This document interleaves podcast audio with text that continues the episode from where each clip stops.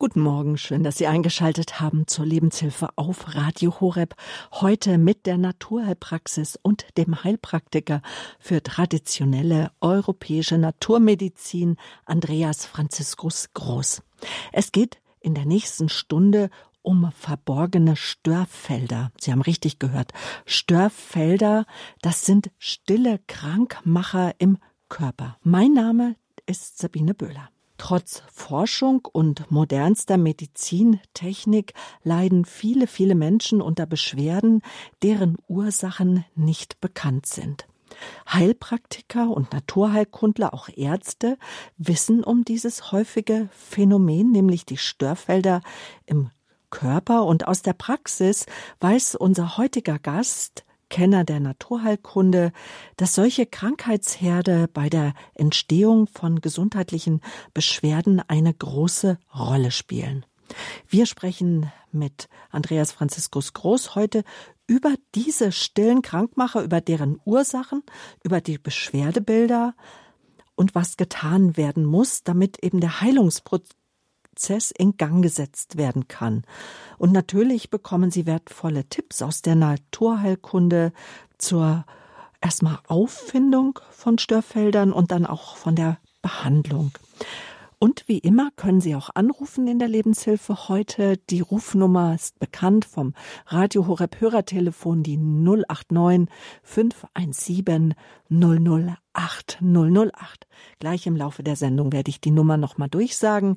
Andreas Franziskus Groß, er ist seit 1992 Heilpraktiker.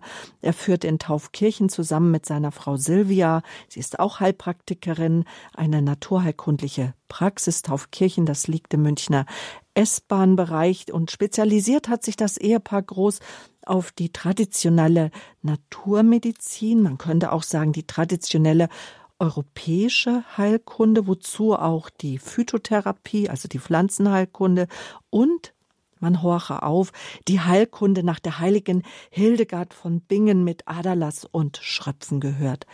Andreas Groß gibt sein Wissen in medizinischen Fachkreisen als Dozent für Naturmedizin und Kräuterheilkunde weiter. Und bei uns auf Radio Horeb, das mag ich immer wieder gerne sagen, ist er seit 2007 regelmäßig zu hören. Auch heute steht er wieder meinen und auch den Zuhörerfragen kompetent Rede und Antwort. Guten Morgen, Andreas Krusch. Schön, dass Sie da sind. Ja, guten Morgen und grüß Gott, Frau Böhler. Grüß Gott auch an alle Hörerinnen und Hörer. Als ich meinem Mann heute Morgen erzählt habe, es geht um Störfelder in der Sendung, hat er sofort gefragt, wie Störfelder in der Wohnung oder wo, wo sind die Störfelder? Ich so, nein, Störfelder im Körper. Körper. Was verbirgt sich hinter diesem Begriff Störfelder körperlich ja, dieser, gesehen? Dieser Begriff Störfelder, da könnte man doch auch an Elektronik denken oder an Rundfunk, aber es gibt tatsächlich da Verbindungen in der Wirkung. Es ist ein ganz eigenes Thema in der Medizin und auch in der Naturheilkunde.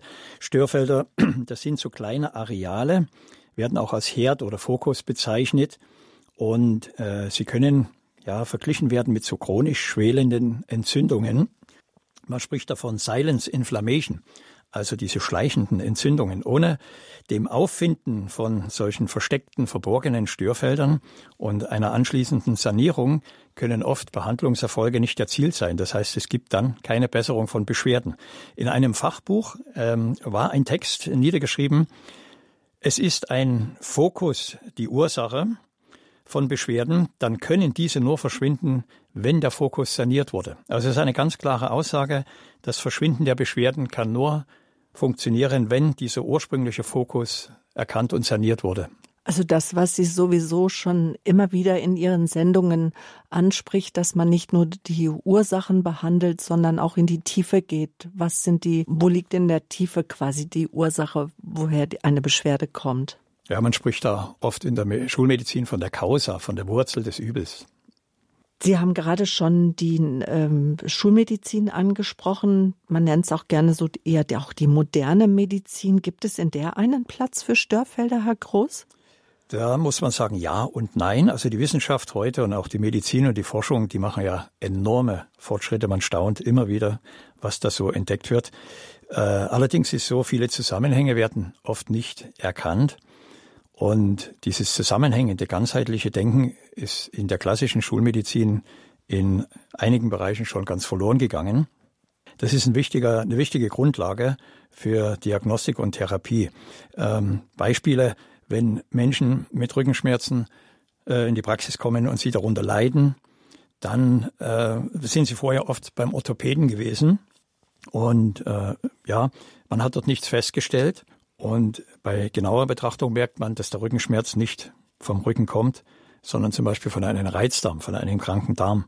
Ähnlich kann es sein, wenn Menschen unter Magenschmerzen leiden und sie sind untersucht worden, eine Gastroskopie, eine Magenspiegelung wurde gemacht und man hat gesagt, es ist alles in Ordnung, der Magen ist in Ordnung, Sie haben einen Reizmagen, aber es wird nicht besser, es geht nicht weg. Dann kann man eventuell einen Brustwirbel als blockierten Wirbel vorfinden bei der Untersuchung. In dem Fall ist es häufig der sechste Brustwirbel.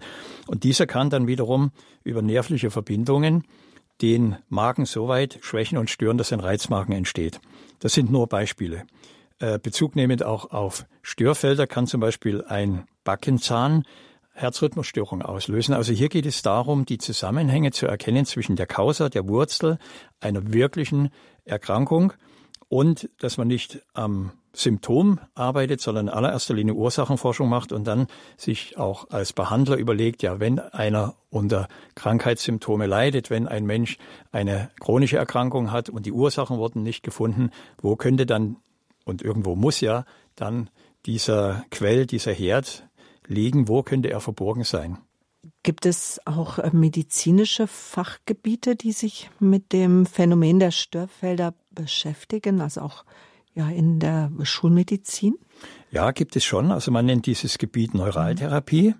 Die Neuraltherapie, da gibt es Mediziner, die haben sich spezialisiert auf die Neuraltherapie. Es gibt auch Kliniken, die in einem sehr großen Maße mit Neuraltherapie arbeiten. Und die Neuraltherapie ist das Feld, wo man äh, versucht, Störfelder zu analysieren und zu sanieren beziehungsweise zu neutralisieren. Und diese Neuraltherapie arbeitet in allererster Linie mit Injektionen.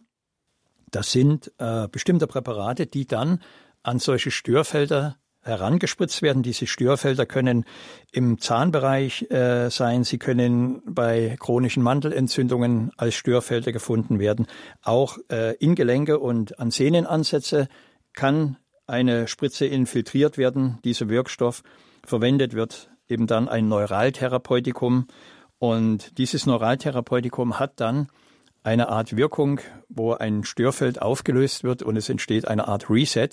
Und es kommt dann zu einer ja, Regeneration und zu einer Mobilisierung von Heilungsprozessen, sodass diese ursprünglichen Erkrankungen äh, die zum Beispiel sich an Gelenkschmerzen äußern oder mit Migräne oder Schmerzen in, äh, im Kniebereich auch, mhm. kommt sehr häufig vor, dass diese dann nach dieser Sanierung von den Störfeldern komplett äh, verschwunden sind. Mhm. Also das können Beschwerden sein, die Störfelder auslösen, was Sie gerade gesagt haben, auch bestimmte Nervenschmerzen oder auch Bewegungseinschränkungen. Mhm. Also das ist tatsächlich sehr häufig, dass Menschen unter äh, Schmerzen in Gelenken leiden, das Gelenk aber nach orthopädischen Untersuchungen gesund ist und man dann tatsächlich zum Beispiel einen Herd findet im Zahnbereich und wenn dieser äh, Bereich saniert wird mit Hilfe von Neuraltherapie oder auch einer äh, zahnärztlichen Behandlung, dann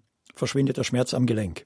Und Neuraltherapie, das, das, sind immer Injektionen, also da muss ich immer Spritzen über mich ergehen lassen. Ja, das ist richtig. Neuraltherapie äh, sind in den allermeisten Fällen Injektionen. Und neural ist ein Begriff, der bezieht sich eher auch auf Nerven, weil man da bei diesen Behandlungen die Möglichkeit hat, auf das Nervensystem einzuwirken, sodass die Information, die von einem Störfeld ausgeht und eben zu Störungen im Körper führt, neutralisiert wird. Und damit verliert eigentlich die ursprüngliche, das ursprüngliche Krankheitsgeschehen so eine Art Antrieb, so einen Anschub. Und es setzen Heilungsprozesse ein mhm. und die mhm. können sehr schnell gehen. Mhm. Es gibt tatsächlich bei der Neuraltherapie das sogenannte Sekundenphänomen. Da wartet jeder Behandler sehnsüchtig drauf, dass er das einmal erlebt, dass ein Schmerz, der sehr heftig ist, innerhalb von wenigen Sekunden schlagartig verschwinden kann. Damit wir das einfach noch besser verstehen, heute hier in der Naturheilpraxis auf Radio Horeb sprechen wir über verborgene Störfelder. Mein heutiger Gast, der Heilpraktiker für traditionelle europäische Naturmedizin, Andreas Franziskus Groß, sagt, dass das stille Krankmacher sind in unserem Körper. Damit wir einfach die Charakteristik von Störfeldern noch besser verstehen, Vielleicht nochmal die Frage, also wie, wie können Störfelder erkannt werden oder wie, wie könnte man sie auch noch anders beschreiben, diese Störfelder? Ja, so einfach ist das nicht, aber es ist tatsächlich so, Störfelder gelten potenziell als ja, Krankmacher kann man sagen, aber sie sind immer in jedem Fall krankheitsfördernd. Das heißt, sollte irgendwo im Körper ein Störfeld sein, wird er auch als Fokus oder Störherd bezeichnet dann muss man zumindest potenziell davon ausgehen, dass dieses Störfeld krank machen kann.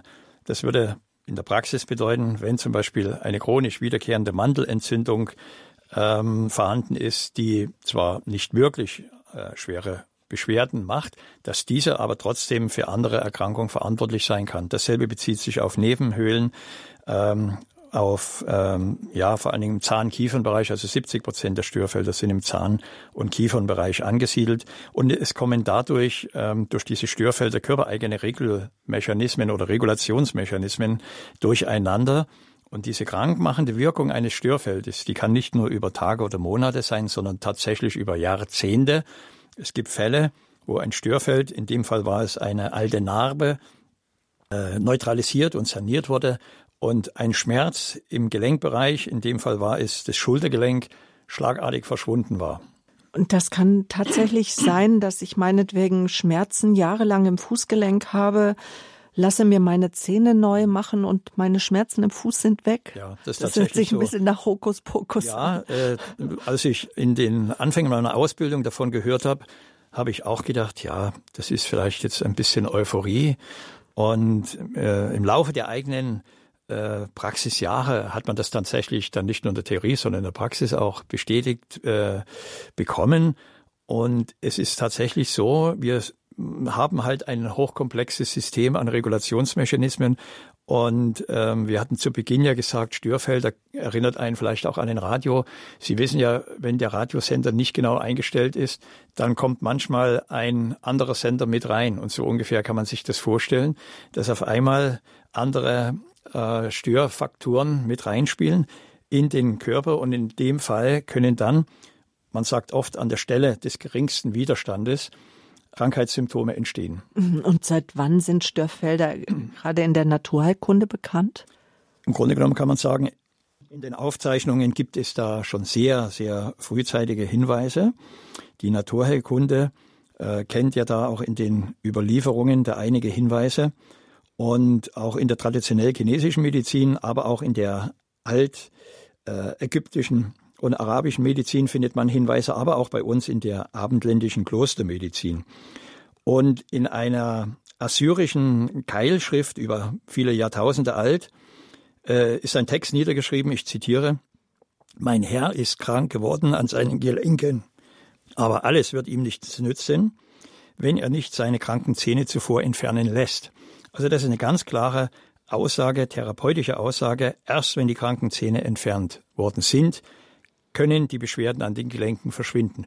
Und dadurch, dass diese Störfelder oft zu verborgen sind, werden sie oft bei der Krankheitsentstehung und auch bei den, man sagt bei der Pathogenese, bei der Entwicklung von Krankheitsprozessen nicht mit einbezogen, ist äh, ein Naturheilkundler, ein Heilpraktiker oder auch ein Arzt, ein Neuraltherapeut in diese Richtung schon sensibilisiert und geschult wird er das Thema ähm, Störfelder auch immer im Hinterkopf haben. Mhm. Und wie, wie wurden dann die Zusammenhänge so hineinentdeckt in die heutige Medizin?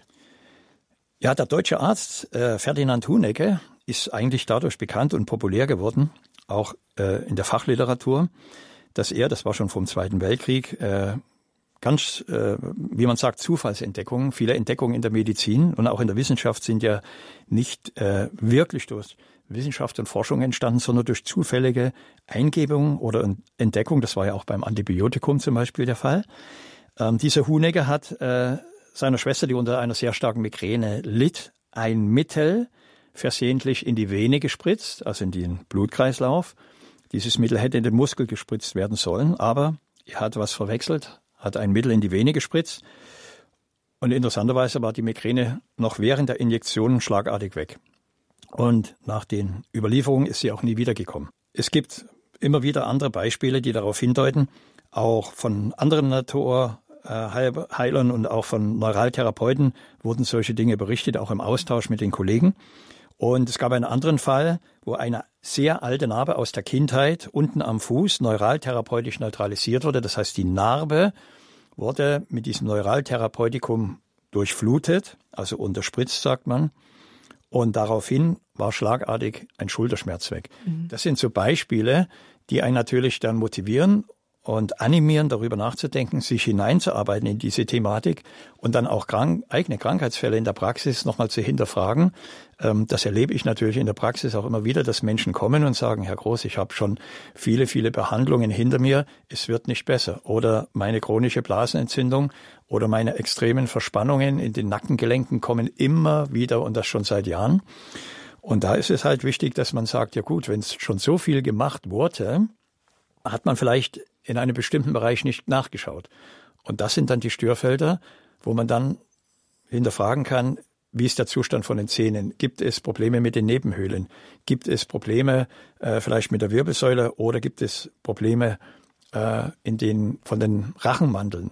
Und gerade bei, wie gesagt, 70 Prozent der Störfelder, die ja im Zahnbereich sind, sollte man immer genau hinterfragen, und schon alleine der Verdacht sollte auch berechtigt sein, wenn jemand sagt, ich habe immer Probleme mit meinen Zähnen oder es gibt da einen Zahn, der flammt immer wieder auf, der gibt keine Ruhe, dass man dann sagt, okay, und jetzt lässt du dir das mal von einem Zahnarzt genau untersuchen. Also das machen wir als Heilpraktiker weniger. Es gibt Möglichkeiten, wo wir Zähne testen dürfen, aber die äh, kompletten Untersuchungen dann, die macht ein Zahnarzt.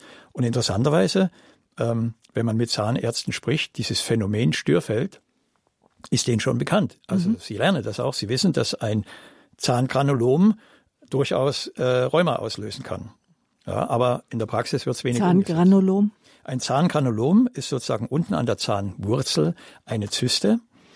Und diese Zyste, wenn die zum Beispiel an einem toten Zahn sitzt, sie kann aber auch an einem Implantat sitzen, ähm, ist nicht schmerzhaft. Ein toter Zahn hat keine Nervenverbindung mehr und demzufolge äh, gibt es auch keinen Schmerzreiz. Was aber passiert, ist, dass diese Zyste aufgrund von bakteriellen Besiedlungen mit äh, diesen dentalen Keimen, da gibt es hochaggressive Treponema äh, dentalis zum Beispiel, das sind Keime, anaerobe Keime, die in der Tiefe sich in die Knochen hineinfressen können.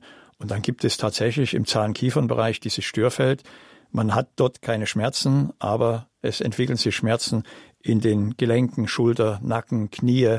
Wir haben selbst Handgelenkschmerzen gehabt oder Rheumaschmerzen, deren Ursprung tatsächlich ein toter Zahn war. Mhm.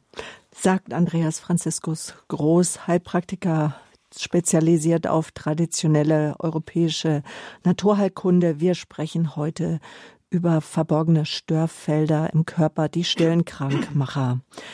Welche Beschwerden sollte man, oder bei, bei, anders gefragt, bei welchen Beschwerden, Herr Groß, sollte man denn an Störfelder denken?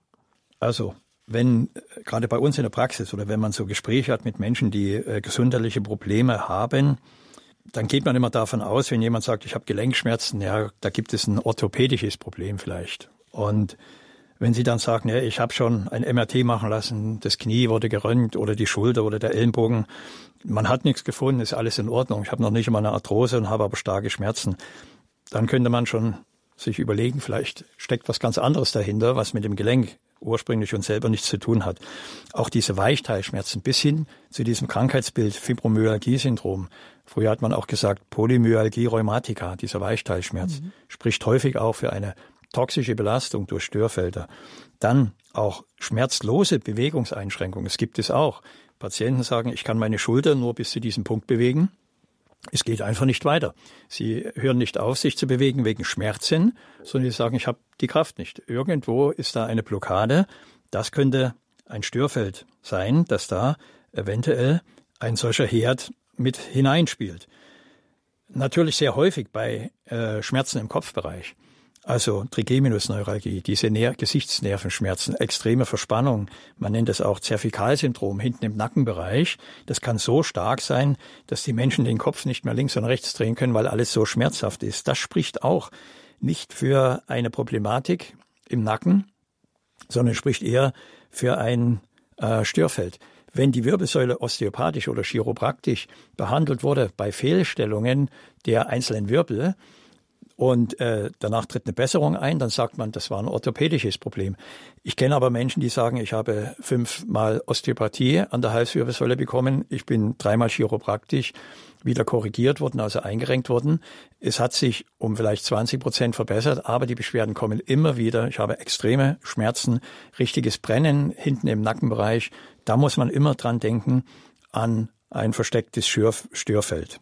Aber wie, da muss ich jetzt doch noch mal nachhaken. Aber wie entsteht denn dann so ein Störfeld? Was, was weiß man denn dann über die Entstehung jetzt? Äh, angenommen, es mhm. äh, löst Schmerzen auf im Bewegungsapparat. Also es gibt ähm, zum Beispiel dieses klassische Beispiel von den Zähnen. Es gibt Backenzähne, die falsch positioniert sind. Und die müssen dann kiefernchirurgisch entfernt werden, weil diese Zähne tatsächlich dann über den Druck im Kiefer auf Nerven drücken. Das ist eine neuralgische Störung des Nerven. Und dieser Nerv hat natürlich ein Zielgebiet. Und in diesem Zielgebiet, dann wo er hinführt, entstehen oft Symptome. Wenn aber an Zahntaschen Keime hineinwandern, und das sind wie gesagt so anaerobe Keime, die arbeiten ohne Sauerstoff, sie bilden dann an Zahnwurzeln, aber wie gesagt auch an Implantaten äh, entzündliche Herde, die eben in diesem Bereich nicht schmerzhaft sind, zumindest nicht ohne Provokation. Und nun gibt es ja zwischen jedem Zahn äh, Verbindungen zu bestimmten körperlichen Arealen. Also man sagt nicht umsonst, es gibt den Leberzahn, den Nierenzahn.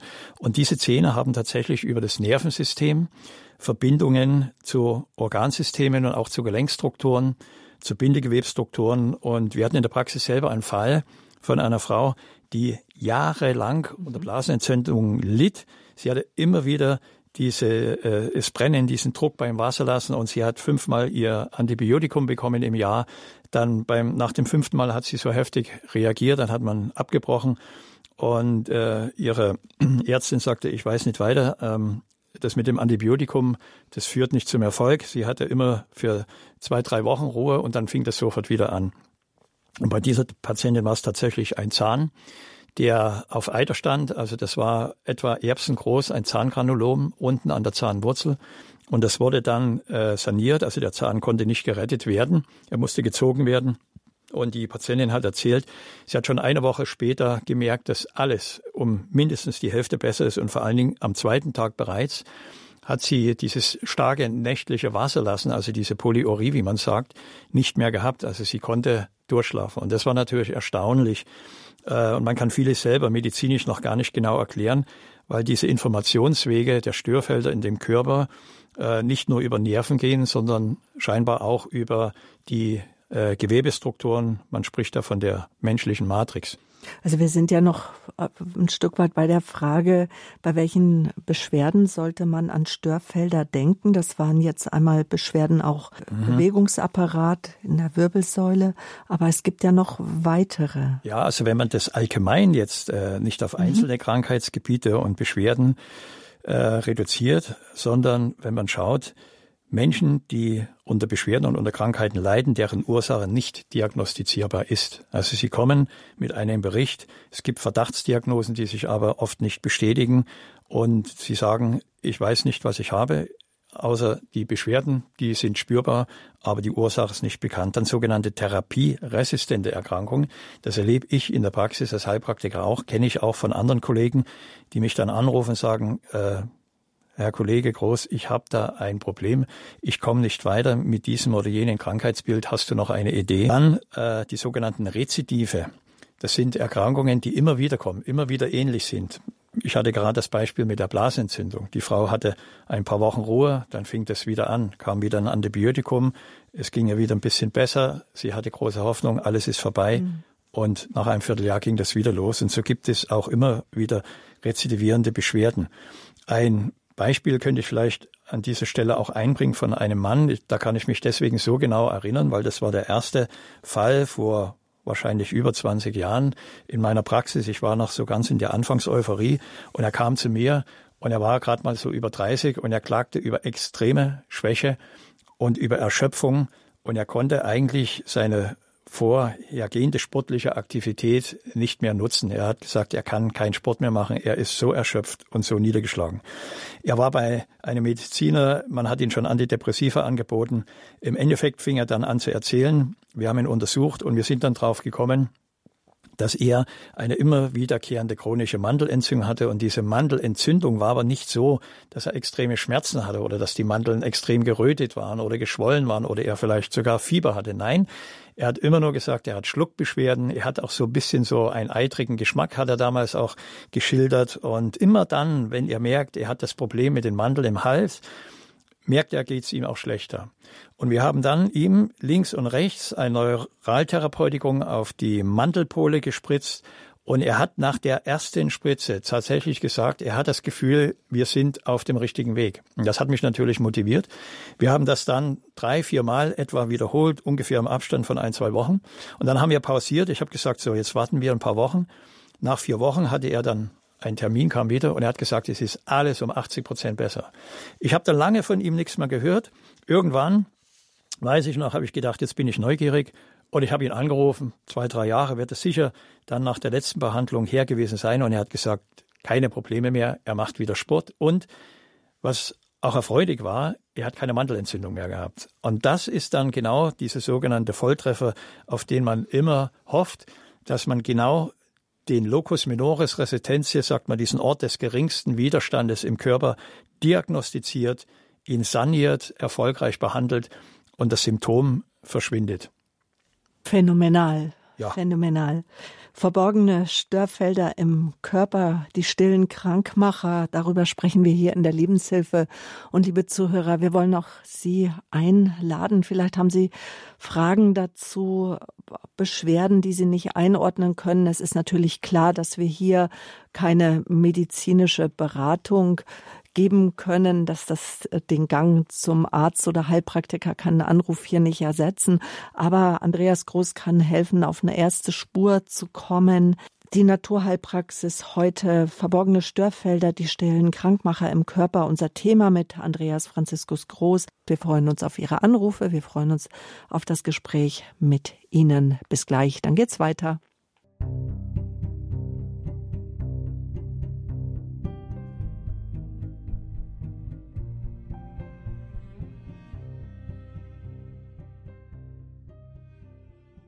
Schön, dass Sie eingeschaltet haben hier in der Lebenshilfe auf Radio Horeb.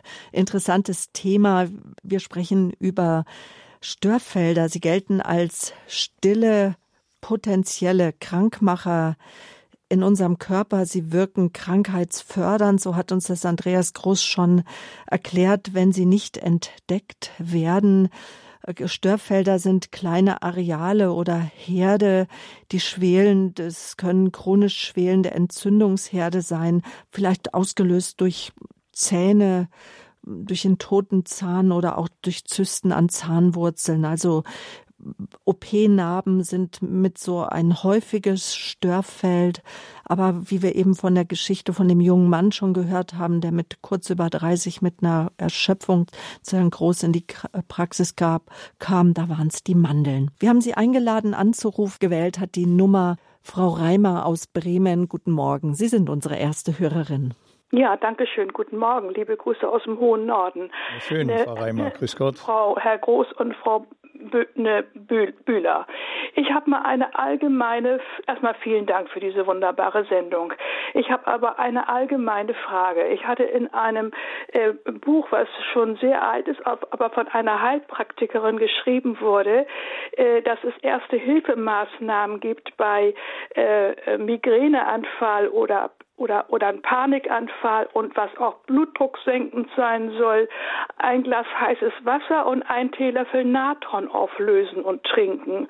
Und zur Entschlackung des Körpers auch mhm. Kaffeelöffel Natron in einem Glas Wasser so warm wie möglich trinken und nach 20 Minuten wird der Kopf wieder klar. Ich wollte mal fragen, ob es, ob Sie das kennen, ob das noch aktuell ist. Also Natron, ja, ist schon noch aktuell, wurde ja früher äh, verwendet, zum Beispiel auch um den, die Säure in dem Kaffee zu neutralisieren. Und Natron hat halt eine entsäuernde Wirkung. Es kann tatsächlich sein, wenn der Körper sehr stark übersäuert ist und vielleicht noch andere Dinge dazukommen, zum Beispiel auch über die Ernährung, äh, Histamin und so weiter, dass eine Migräne da in Gang gesetzt wird. Ähm, das heiße Wasser hat im Allgemeinen immer eine sogenannte vegetativ beruhigende Wirkung. Das heißt, das heiße Wasser, wenn das äh, langsam getrunken wird, ähm, gibt auch eine Abstrahlung, eine Wärmestrahlung an den sogenannten Grenzstrang. Das ist ein Nervenstrang, der links und rechts der äh, am Hals, also der, der Speiseröhre in dem Sinn, in der Nähe dort herabgeht.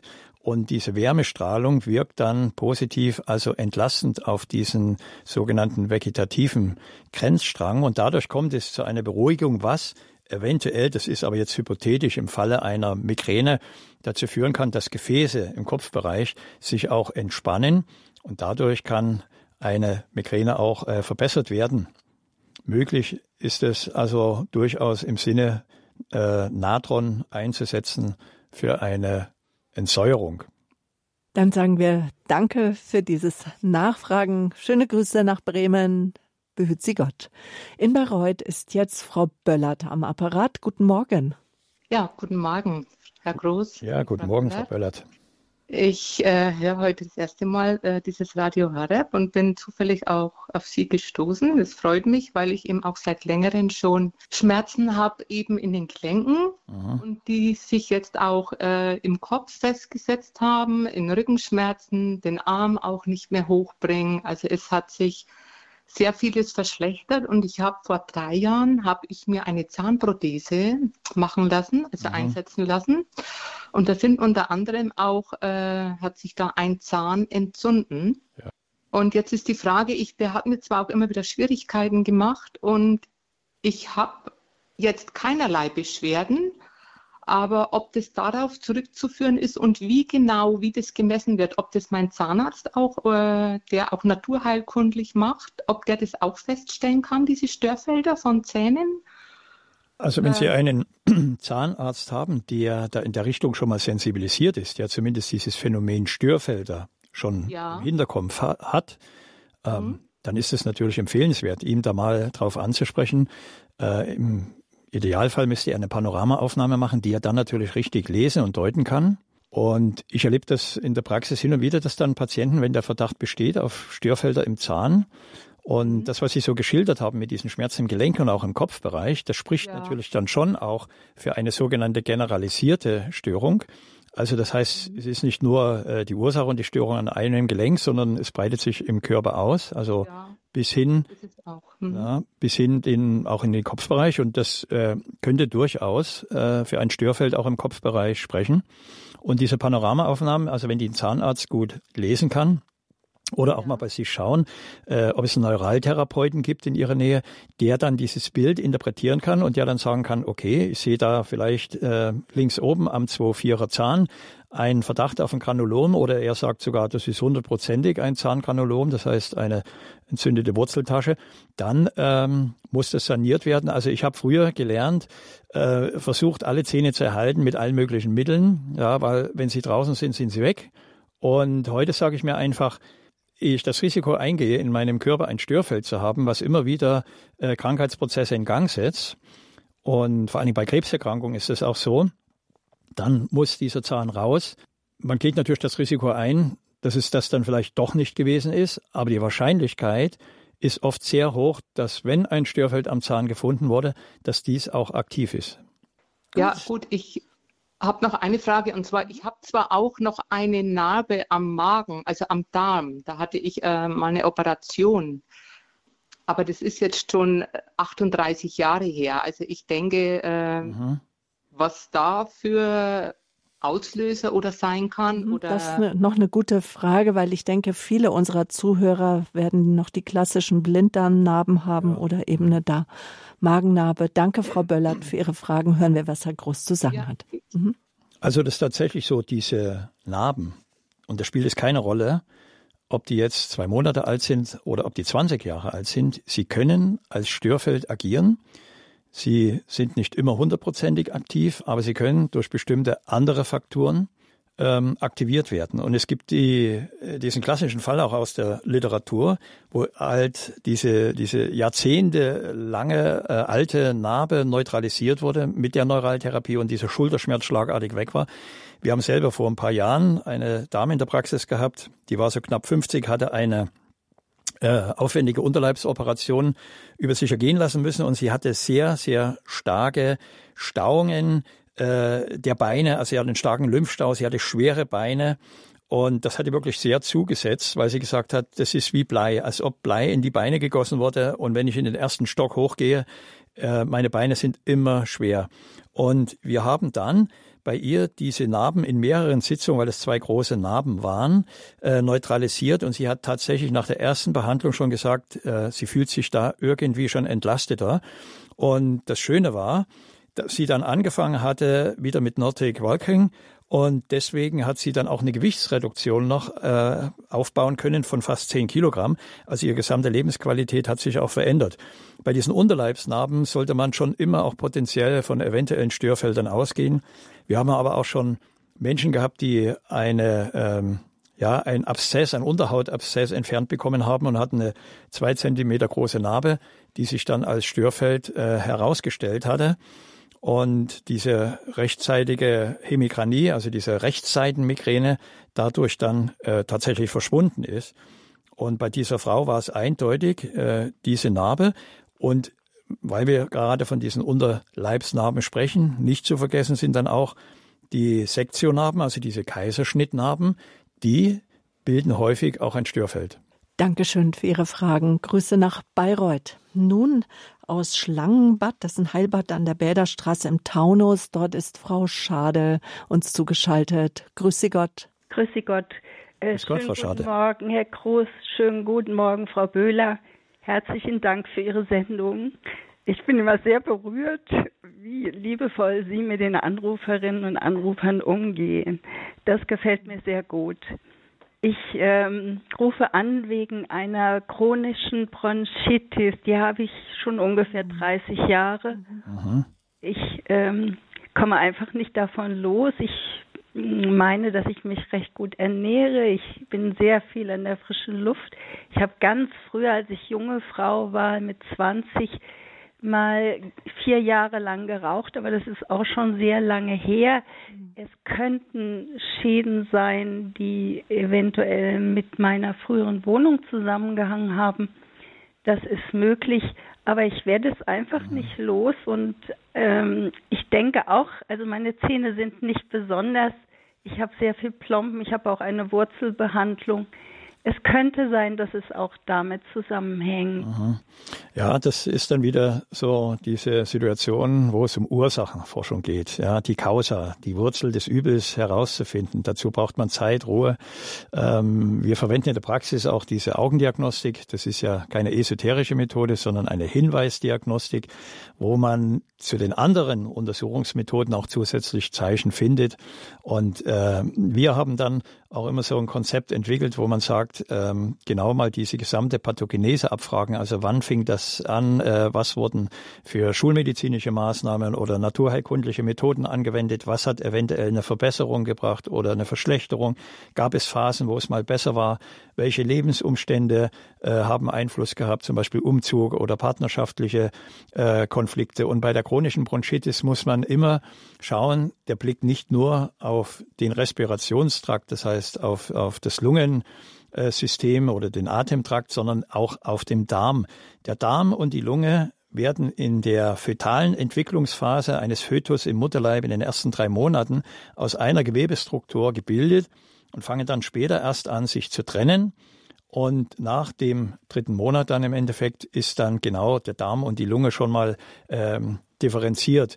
Und wir haben sehr viel äh, Erfolg auch bezüglich der Behandlung äh, von Asthma oder eben tatsächlich auch von Bronchitis über eine Analyse des bakteriellen Genomes des Darmes und dann einer sogenannten Darmsanierung, einschließlich einer Regulation von dem Oberbauchsyndrom, das heißt Magen-Galle-Bauchspeicheldrüse, wenn diese Organe reguliert werden und gut arbeiten, sodass der Darm wenig belastet wird von Giften, von Gärung und Fäulnis.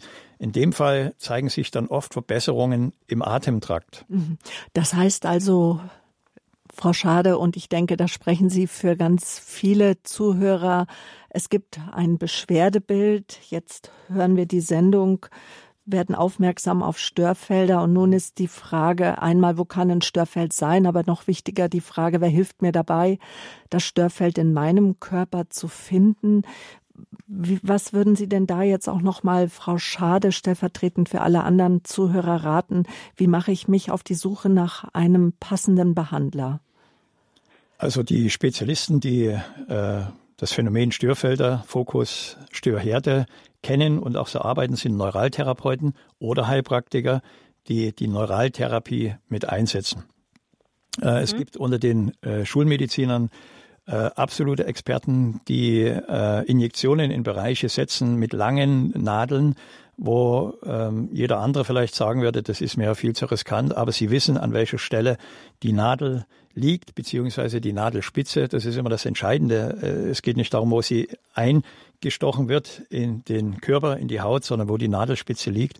Und gerade im Kopfbereich gibt es Injektionen, die wirklich sehr tief, also fünf bis sechs Zentimeter äh, hineingeführt werden, oberhalb zum Beispiel vom Jochbein. Und da gibt es bestimmte Ganglien, Peritopalatinum und diese Trigeminus-Ganglien. Und wenn dort gezielt Injektionen hingesetzt werden, auch an bestimmte äh, Nerven, Ganglien, also Ganglien sind so Knoten an den sogenannten Nervengrenzstrang im Halsbereich, da hat man einen sehr großen Einfluss auf bestimmte Areale, also speziell auch auf die Lunge. Wenn wir jetzt Und weiter auch bei der Bronchitis Genau, bei bleiben. der Bronchitis, mhm. ja. ja.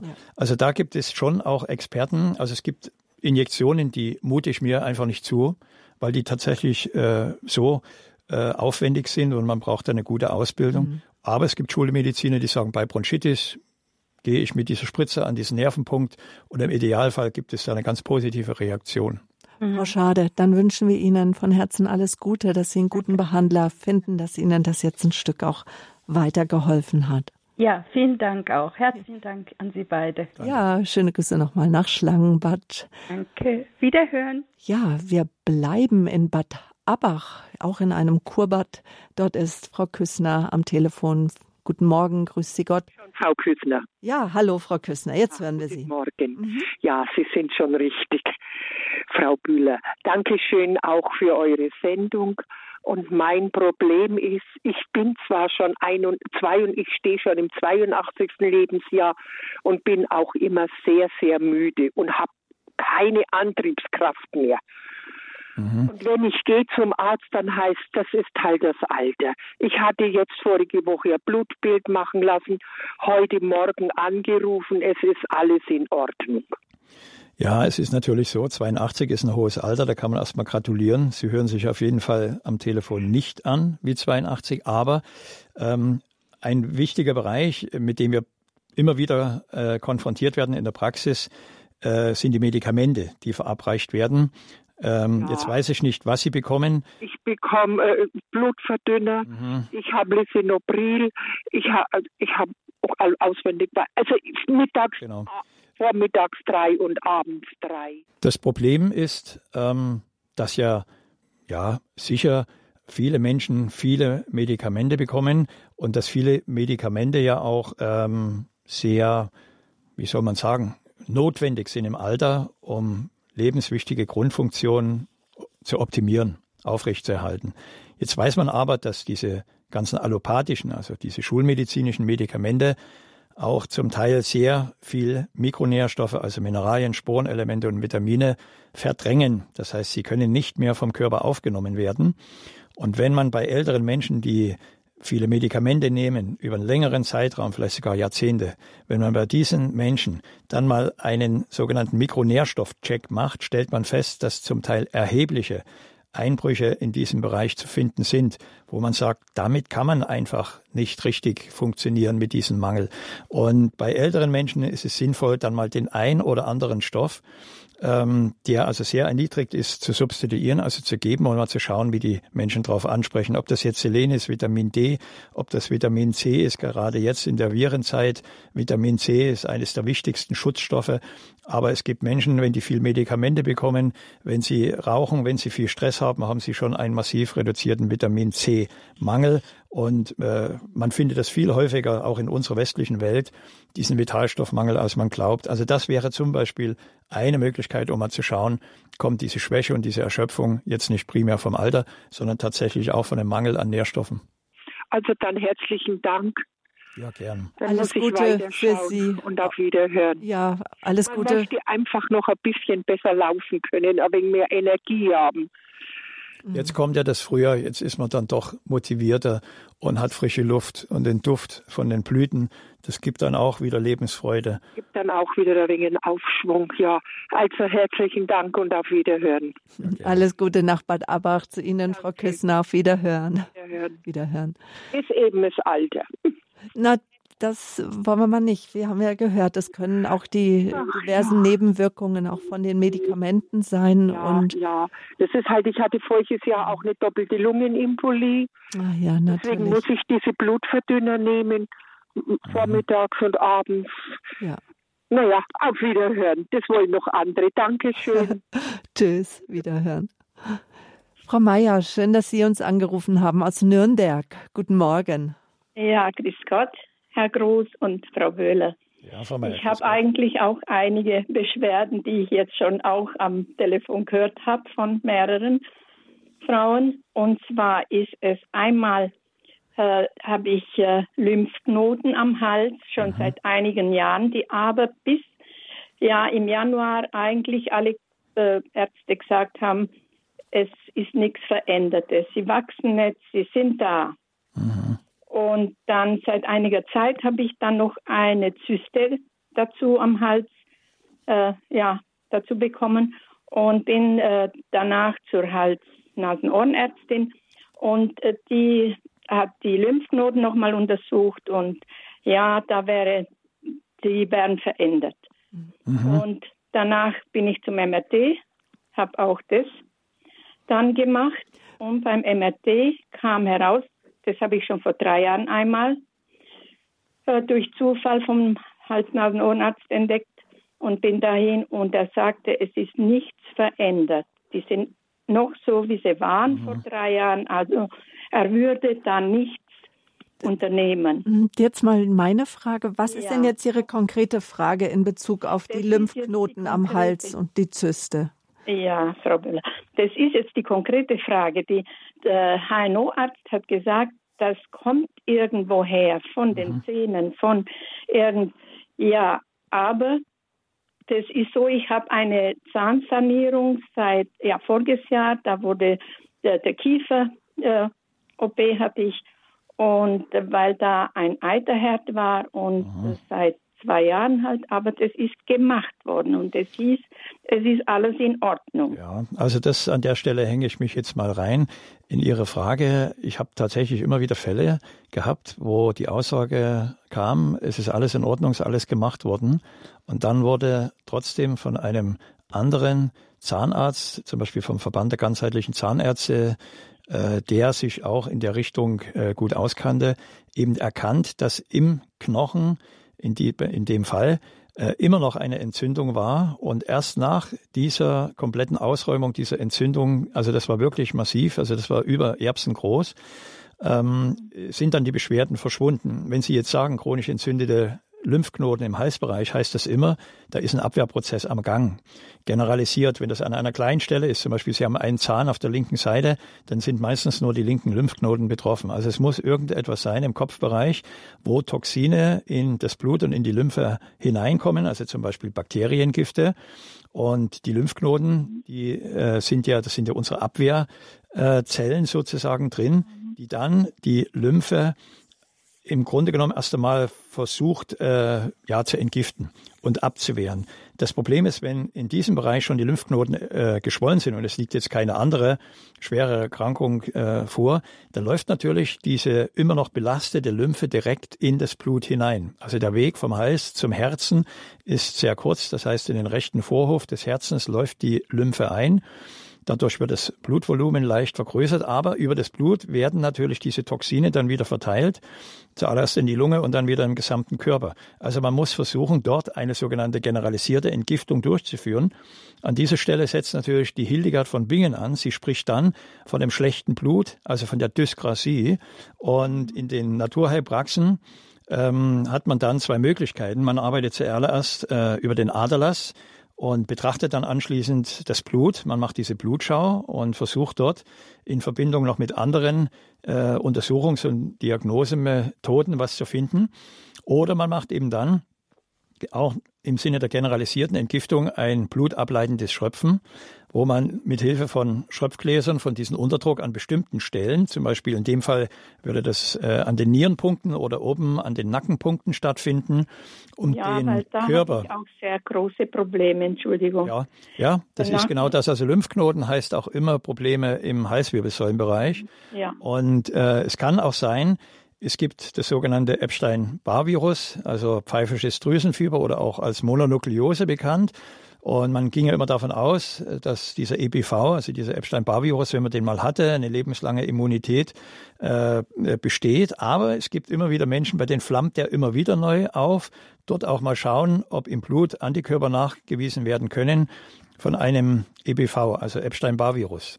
Der macht sehr häufig auch diese geschwollenen Lymphknoten. Also das heißt, Also noch einmal ein, eine Blutuntersuchung mit EBV, also Epstein-Barr-Virus, E.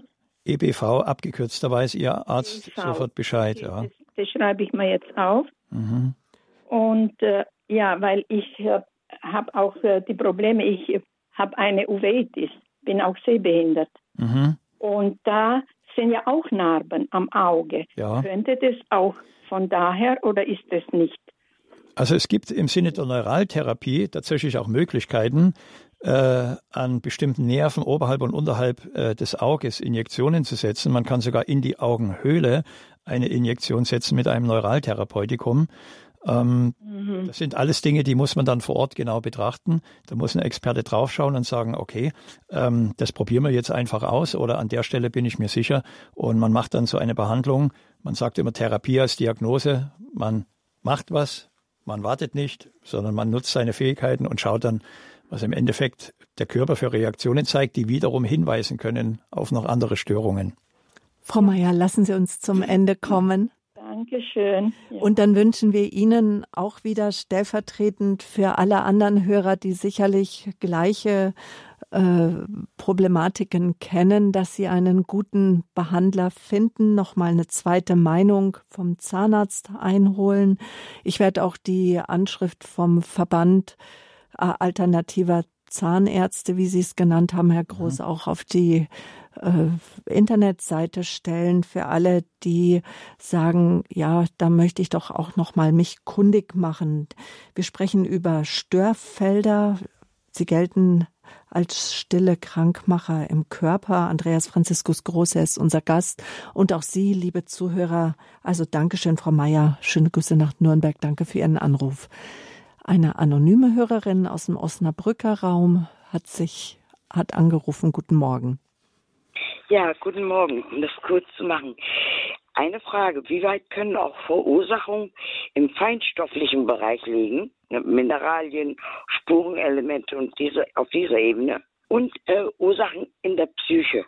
Das ist meine Frage und meine konkrete Frage bezüglich äh, Schmerzen. Das ist mangelhafte bzw. fehlender Schlaf schon über Jahre. Das auch mit der Verdauung und ganz arge kaum Muskel- oder Gelenkverkrampfungen. Eins von den dreien ist eigentlich immer der Fall. Ja, Ja, also im das Grunde genommen, nimmt mich total mit und das nimmt, ähm, macht mich eigentlich, nimmt meinen ganzen Körper, legt er lahm. Also es ist so, es gibt im Körper keine Einbahnstraßen, das heißt, äh, die Psyche belastet den Körper und der Körper die Psyche. Alleine wenn man Schmerzen hat, ist das für die Psyche schlecht. Und es gibt natürlich äh, wieder andere Phänomene, auch versteckte Entzündungen können äh, die den Stoffwechsel belasten, können auch äh, die Aufnahme von Nährstoffen ähm, belasten. Oder beziehungsweise blockieren und dadurch Belastungen auslösen. Also das ist eine sehr äh, komplexe Frage, die Sie stellen, weil Sie sehr viele verschiedene Bereiche ansprechen, Psyche, Schmerzen und Mikronährstoffe. Also es ist tatsächlich so, im Bereich der orthomolekularen Medizin, der Mikronährstoffmedizin, findet man ja sehr häufig Defizite entweder ausgelöst durch Medikamente oder ausgelöst zu viel Alkohol, zu viel Nikotin, zu viel Stress. Das sind alles Faktoren, die tatsächlich auch die Resorption und die Verstoffwechslung, also die Verwertung von Mikronährstoffen blockieren können. Und wenn Sie jetzt den Mangel am Vitamin D haben, als Beispiel, dann kann das natürlich auch die Schilddrüse stören. Es können entzündliche Prozesse entstehen, aber Vitamin D-Mangel macht bei sehr vielen Menschen auch depressiv-melancholische Verstimmung. Das heißt, es gibt ein äh, Hormon, ein Vitamin, ein Sporenelement, was in allen Bereichen hinein wirkt. Und an der Stelle würde ich ähm, auf jeden Fall die wichtigsten Mikronährstoffe mal versuchen im Labor zu testen und dann natürlich genau hinterfragen, was fing denn zuerst an? War es die Psyche? Waren es die Schmerzen? Dann wünschen wir auch Ihnen von Herzen alles Gute, Kraft und Segen, dass Sie auch die richtigen Behandler finden, irgendwie auf die rechte Spur kommen von den Ursachen. Schöne Grüße nach Osnabrück. Auf Wiederhören. Behüt Sie Gott. Eine weitere Hörerin, die gerne anonym bleiben möchte. Sie haben uns aus Kirchheim-Tech angerufen. Guten Morgen. Ja, guten Morgen. Schönen Dank für Ihre Sendung. Ich habe auch eine Frage. Ich habe sämtliche Krankheiten, Entschuldigung, äh, wie man sich vorstellen kann, von Drüsen-TBC, äh, äh, Krebs habe ich jetzt gehabt. Vor allen Dingen die Spinalstenose, die machen mir zu schaffen. Schon zweimal operiert. Es hilft nichts. Was könnte man noch machen? Zuckerkrank bin ich auch noch. Und das ist jetzt meine Frage. Also die Spinalkanalstenose, das ist ja die Verengung hinten im Bereich der Lendenwirbelsäule, wo das Rückenmark und die Spinalnerven komprimiert werden. Das ist reine orthopädisch-mechanische Problematik, äh, die auf jeden Fall in der Richtung auch äh, behandelt werden sollte. Es gibt Menschen, die haben dann durch Operationen eine Erleichterung gefunden oder die Beschwerden sind ganz weggegangen. Bei manchen hilft gar nichts. Es ist nicht einfach zu behandeln, weil man kommt dort ja auch nicht so gut ran, auch selbst mit manuellen Techniken nicht. Es gibt schon im Bereich der Osteopathie und auch der Chiropraktik Möglichkeiten, wo man nicht direkt in dem Bereich der Stenose, also der Verengung, arbeitet, sondern in übergeordneten Arealen, zum Beispiel im Übergang von der Halswirbelsäule oder auch in dem äh, Kreuzbeingelenken, um da eine Entlastung zu schaffen, äh, wichtig ist auch die Kontrolle der gesamten Statik, ob es dort in dem Bereich Möglichkeiten gibt, wo die Verengung ist innerhalb der Wirbelsäule, um dort eine Entlastung zu finden. Generell ist es von der Prognose nicht ganz so einfach. Also über den Stoffwechsel, vielleicht um das noch anschließend äh, noch mit dran zu hängen, über den Stoffwechsel kann man natürlich auch arbeiten. Ähm, wichtig ist auch die B-Vitamine um die Versorgung über den Nervenstoffwechsel zu stabilisieren, also dass Nervenschmerzen nicht so stark sind innerhalb der äh, Wirbelsäule des Rückenmerks beziehungsweise der spinalen Nerven. Und äh, was auch wichtig ist, den Körper entsäuern, das heißt die Stoffwechselsituation in ein gutes Milieu hinein zu therapieren, weil alles, was an entzündlichen Prozessen im Körper auch stattfindet, äh, verstärkt natürlich immer auch die Schmerzbereitschaft. Und man kann gerade bei Rheumatoidenerkrankungen oder anderen orthopädischen Schmerzerkrankungen, kann man über eine Stoffwechselregulation auch die Schmerztendenz äh, in einem ganz hohen Maße auch reduzieren.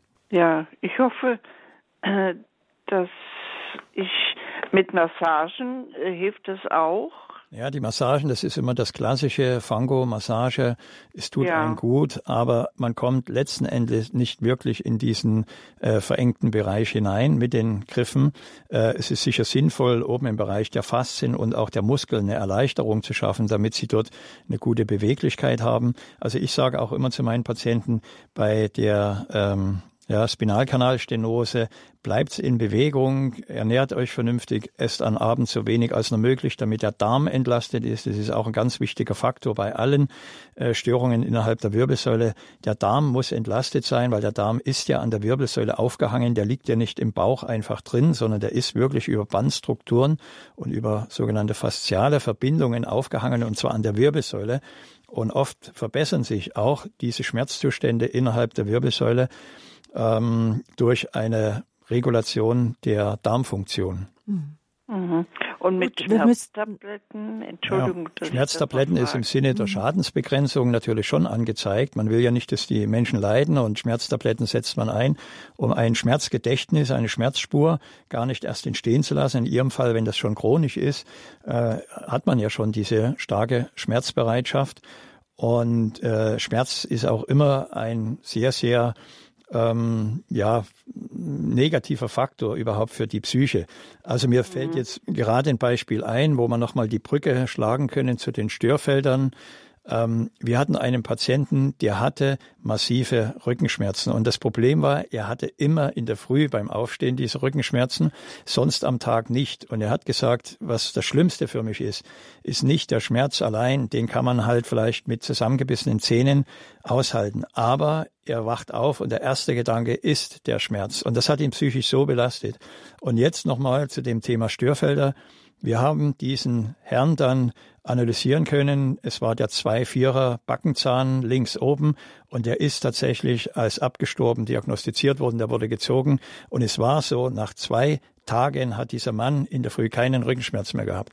Und das mhm. war auch wieder ein eindeutiger Beweis.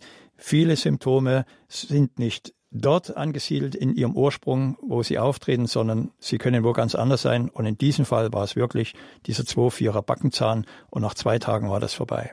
Ja, ja. Dann wünschen wir Ihnen, wir müssen zum Ende kommen. Ja, wir das wünschen Ihnen alles Gute. Dass ja, und vielen, vielen Dank. Ja. Gerne, dass Sie auch eine gute Lebensqualität finden und damit auch in der Lebensfreude. Ja. Ich bin ein, äh, wie sagt man, ein, äh, äh, ich bin nicht depressiv, gar nicht. Ich nehme das so in Kauf, die Schmerzen, aber man möchte sie doch irgendwie gelindert haben. Nicht? Selbstverständlich. Gut, danke, danke vielmals. Auf, ja. auf Wiederhören und danke ja. für alle Ihre Anrufe, liebe Hörerinnen und Hörer. Das war die Naturheilpraxis mit Andreas Franziskus Groß. Wir haben jetzt leider keine Zeit mehr, nochmal um Resümee zu ziehen. Danke für Ihre Aufmerksamkeit, Herr Groß. Danke, dass Sie hier bei uns ja. zu Gast waren. Heute das Thema verborgene Störfelder, die krank, die stillen Krankmacher im Körper nachgehört werden kann die Sendung heute Abend um 23 Uhr. Aber nehmen Sie auch bitte gerne unser Podcast-Angebot in Anspruch. Es gibt eine extra Rubrik Gesundheit Entweder kommen Sie dorthin mit der Radio Horeb App, die Sie vielleicht schon auf Ihrem Smartphone runtergeladen haben, oder über www.horeb.org. Zeitunabhängig können Sie da die Sendung nochmal nachhören. Empfehlen Sie uns gerne weiter. Davon leben wir. Radio Horeb Leben mit Gott. Eben hat auch eine Hörerin angerufen, die zum ersten Mal eingeschaltet haben. An dieser Stelle herzlich willkommen an all unsere Neuhörer. Mit Andreas Groß sind wir wieder im April verbunden. Dann erwartet wieder ein naturheilkundliches Thema auf Sie. Bis dahin, Herr Groß, alles Gute für Sie, auch in Ihrer Praxis. Bleiben Sie gesund. Herzlichen Dank, Frau Böhler. Und alles Gute, Gottes Segen an alle Hörerinnen und Hörer. Noch ein letzter Hinweis auf die Lebenshilfe am Donnerstag um 10 Uhr. Dann begrüßt sie an dieser Stelle Gabi Fröhlich. Sie ist verbunden dann mit Philipp Pöschel. Er setzt sich ein für Jugend- und Erwachsenenschutz im Internet. Er hat die Plattform Safer Surfing gegründet, also ähm, sicheres Umgehen im Internet, so könnte man es nennen. Und Thema wird sein Gefahr aus dem Netz. Wie schützen wir unsere Kinder vor Internetpornografie? Also jetzt am kommenden Donnerstag in zwei Tagen um 10 Uhr in der Lebenshilfe. Damit verabschiedet sich von Ihnen Ihre Sabine Böhler.